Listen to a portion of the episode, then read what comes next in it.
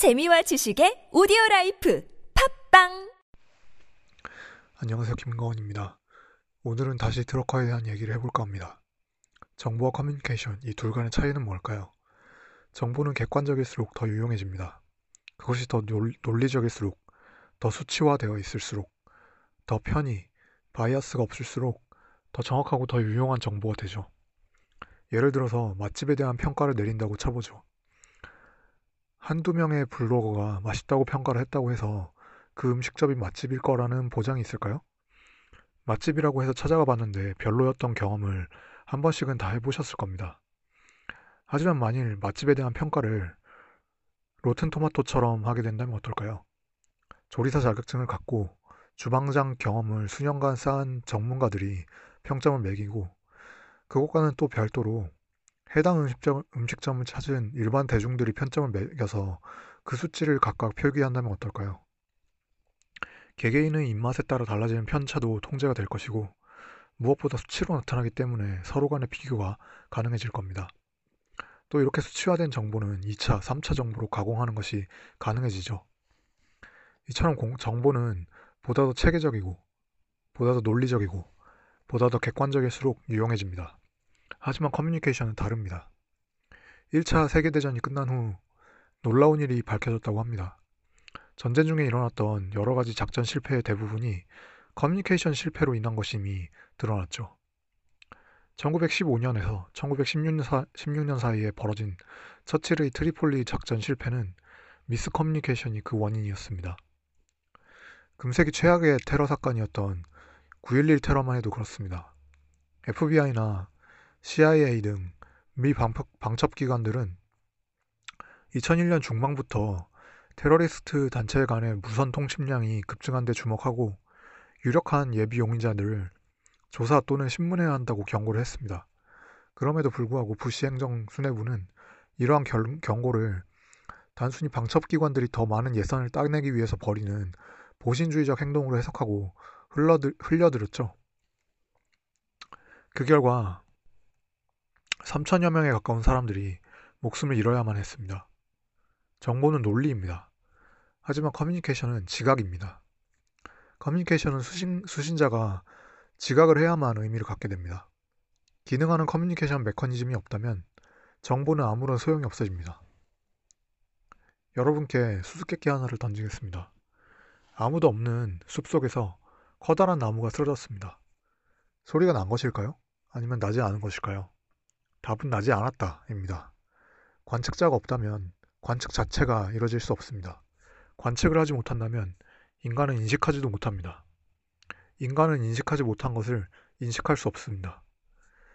자연에서 유래한 항균 펩타이드는 약 12개에서 50개 정도의 아미노산으로 이루어져 있으며 주로 양전하를 띠는 아미노산인, 아미노산인 리신, 아르기닌, 히스티딘으로 이루어져 양친화적 성질을 갖는다.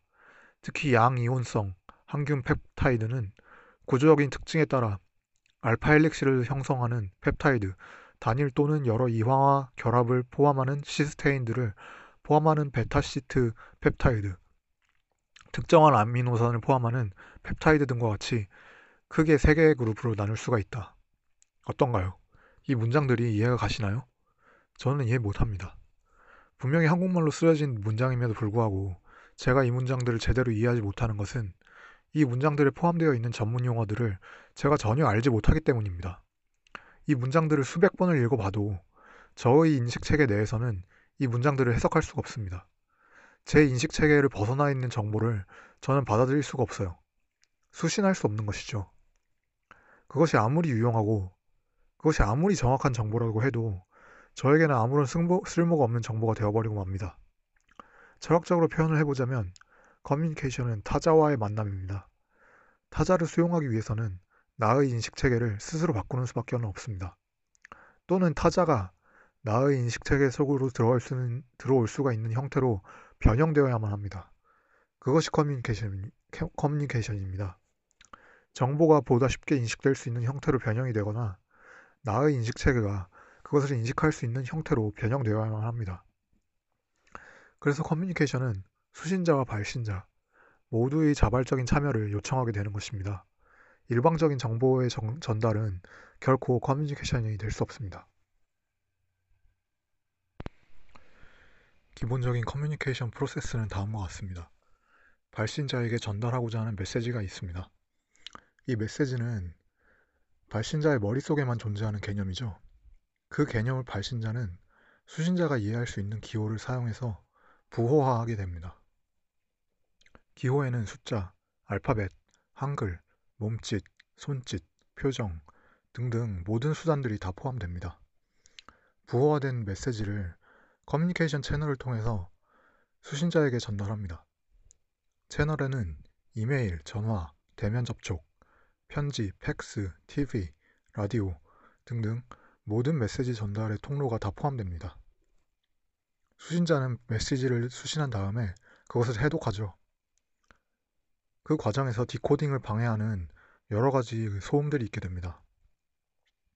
수신자가 메시지를 올바로 해독, 해독한다면 좋 겠지만 그렇지 못한 경우도 많습니다. 이때 수신자가 메시지를 잘 받아들였는지 확인하기 위한 피드백의 과정을 거쳐야 합니다. 수신자가 수신자 자신의 언어로 해석된 메시지를 재부호화해서 발신자에게 다시 전달을 하고 발신자는 수신자가 메시지를 제대로 이해했는지 확인하는 절차가 피드백이죠. 따라서 커뮤니케이션은 양방향을 전제로 해야만 비로소 성립되는 것입니다. 수신자의 언어로 다시금 표현될 수 없는 메시지는 잘못 부호화된 메시지입니다. 한 문장에 주어와 동사를 두세 개씩 사용하고 쓸데없는 수식어를 마구 갖다 붙이는 박근혜 대통령의 화법 따위가 전형적인 잘못 부호화된 메시지의 예입니다. 해체주의를 표방하는 일부 포스트 모더니즘 사상가들이 비판받는 이유도 바로 그것이죠.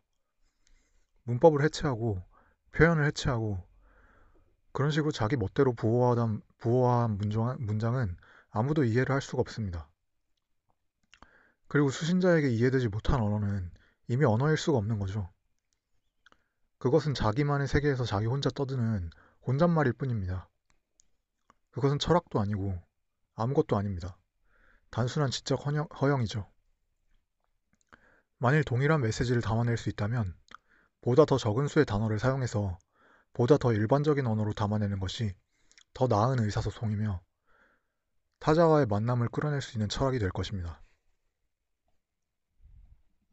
커뮤니케이션은 수신자에게 타자를 지각할 것을 요구합니다. 그리고 지각이란 논리가 아니라 경험입니다.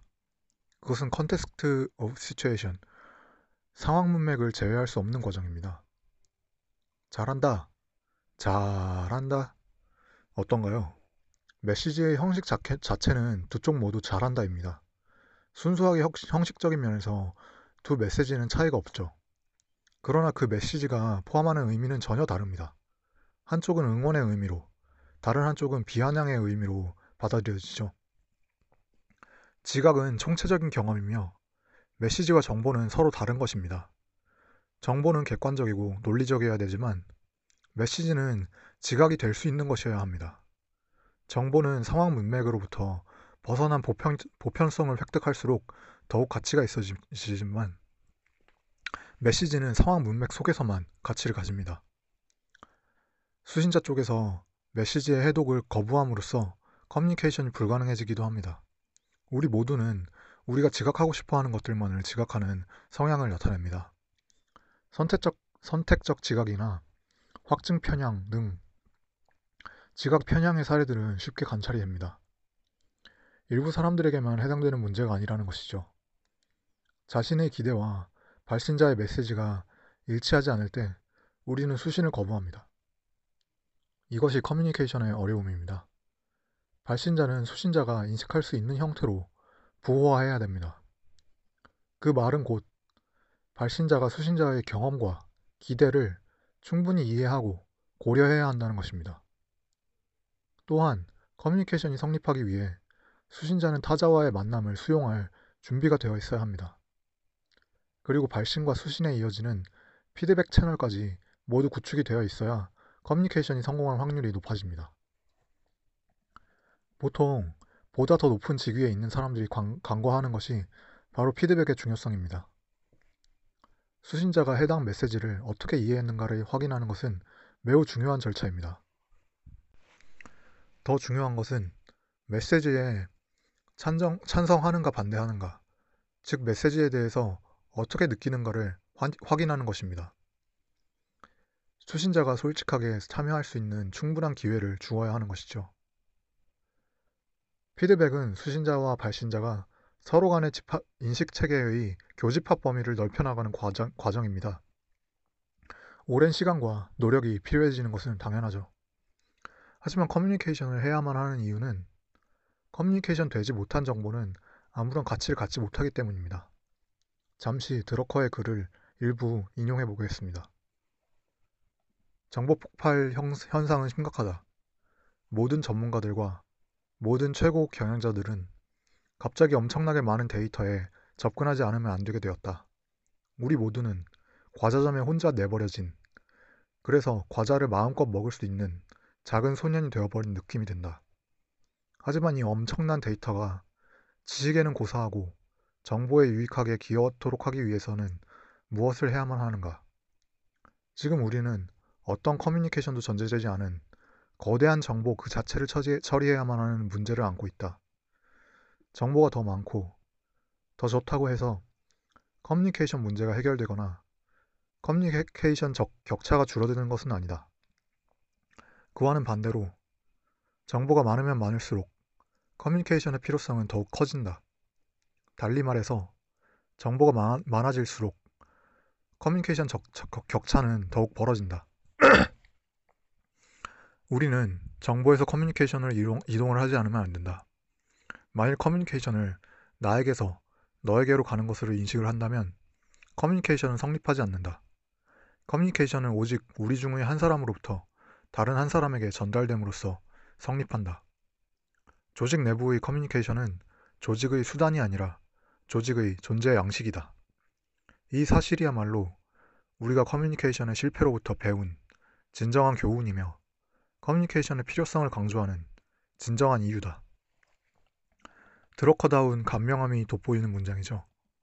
우리는 빅데이터를 사, 다루는 시대에 살고 있습니다. 2020년이면 전, 세, 전 세계의 총 데이터의 규모는 44제타바이트가 될 것이라고 합니다. 1제타바이트는 1조 1천억 기가바이트죠. 하지만 한편으로 이런 천문학적 규모의 데이터를 쌓아 올리면서 다른 한편으로 그로부터 가공해낸 정보를 공유하기 위한 사회적, 체계적인 수고를 게을리해 한다면 어떻게 될까요? 아무리 많은 정보라고 해도 소통이 되지 못한다면 쓸모가 없는 것입니다. 인간은 기, 기계가 아닙니다.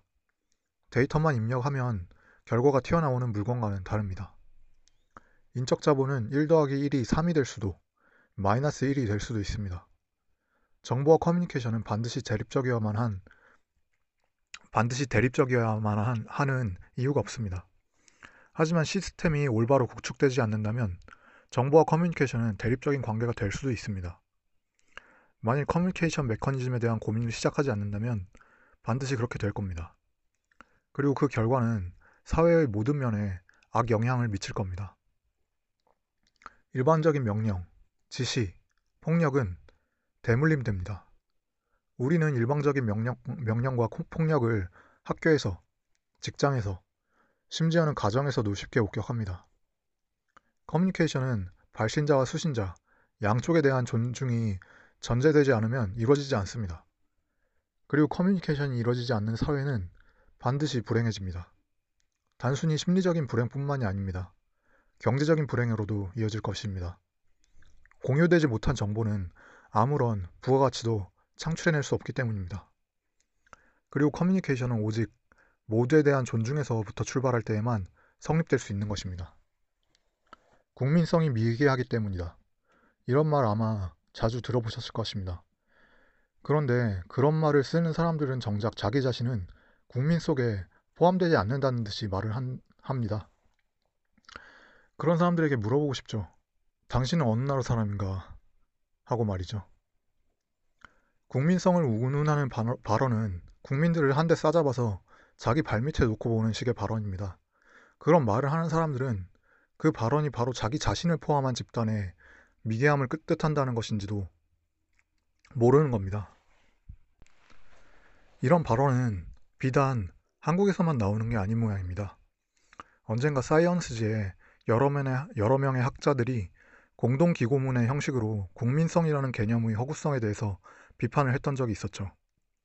최소한 국민성에 대해 말하려면 국민의 절대 다수가 공유를 하는 특이한 성향이 과연 무엇인지를 명확하게 정의 내리고 그 개념의 통계학적 유의성을 밝혀야 됩니다. 그리고 그렇게 유의한 특성이 나타나는 이유에 대한 이론 내지는 가설이 뒷받침되어야죠. 이러한 논의가 전혀 없이 국민성을 운운하면서 사회의 문제를 개인의 문제로 치환시켜 버리는 것은 아무런 해결책도 낳지 못합니다. 사회적 문제의 원인을 개개인의 의식 부족 또는 개개인의 노력 부족에서 찾는 이런 식의 주장은 기껏 해봐야 국민의식을 개혁하자는 논리로밖에 발전할 수 없습니다. 또는 일부 자격이 없는 국민들의 권리를 박탈하고 심지어는 추장시키, 추방, 저, 추방시키자는 주장으로도 이어지게 되죠. 반드시 기억해야 됩니다. 바로 이러한 국민의 정신을 영광스럽게 개혁해 나가자는 주장이 발전되어 나온 것들이 나치즘, 파시즘입니다. 역사 교과서 국정화도 마찬가지죠. 국민 의식을 개혁해서 사회적 문제를 해결해 보겠다는 발상은 참으로 오만하고 역겨운 발상입니다. 엘리트인 우리들이 너희 저열한 국민들의 의식을 바꿔주겠다. 헛소리도 이런 헛소리가 따로 없죠. 만일 지식기반 경제와 민주주의 사회에 있어서 서로 다른 의견들, 다양성이야말로 존중되어야 하는 가치라면 서로 다른 생각들이 과연 어떻게 해야 소통될 수 있는가에 대해서 우리는 고민해야 됩니다. 그러한 소통의 장을 위해 인문학이 있는 것이 아닐까 저는 생각을 해봅니다. 객관주의를 표방하는 과학은 모순이 되는 두 가설이 있을 경우에 둘 중 하나를 반드시 기각시켜야 됩니다. 혹은 모든 현상을 설명할 수 있는 새로운 가설을 만들어야 되죠. 과학은 하나의 이론체계 안으로 모든 것을 포섭시키기를 요구합니다. 하지만 인문학은 그렇지 않습니다. 실존의 문제까지 끌어안는 인문학은 비록 과학만큼 정밀한 해답을 내어, 해어놓, 정밀한 해답을 내어놓지는 못하겠지만 모순 그 자체에도 일말의 진실이 있음을 말해줄 수가 있습니다. 인간에 대해 질문하고 인간에 대해 이해하고 인간에게 소통하려 하는 것. 그것이 아마도 우리 시대에 인문학이 갖는 가치 중 하나일 것입니다. 지적 대화를 위한 악세사리 정도로 인문학을 취급하는 것은 잘못된 것입니다. 인문학의 진정한 가치는 지적 허영심 따위에 있는 것이 아니라 자신과 타자에 대한 질문, 그리고 이해와 소통에 있을 것이기 때문이죠. 예, 오늘은 여기까지 하겠습니다. 즐거운 하루 되시길 바랍니다. 감사합니다.